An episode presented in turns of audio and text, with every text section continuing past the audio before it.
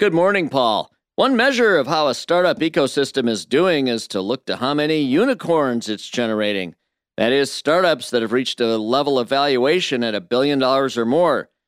Now, in our region, by way of example, we have companies like OneStream in Rochester Hills and StockX in Detroit that have valuations of over that billion dollar mark. And at the very least, sensational success stories like these make news headlines, and that inspires others to pursue their startup dreams and encourages investors to place bets on startups in hopes that they will be part of the next unicorn story, all further fueling a startup ecosystem. Well, now a new study from Tipalti, company that automates financial services to drive better performance, highlights which countries have the most of these unicorns. And as one would hope and perhaps even expect, it's the land of opportunity. That's right, the United States that far and away leads the pack in generating such success stories.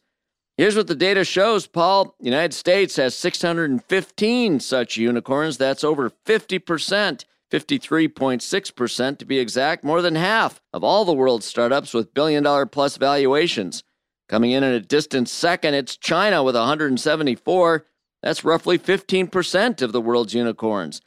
Coming in at third, India, 65 unicorns, representing just 5.67% of the total. And like India, all other countries on this list account for less than 10% of the world's total.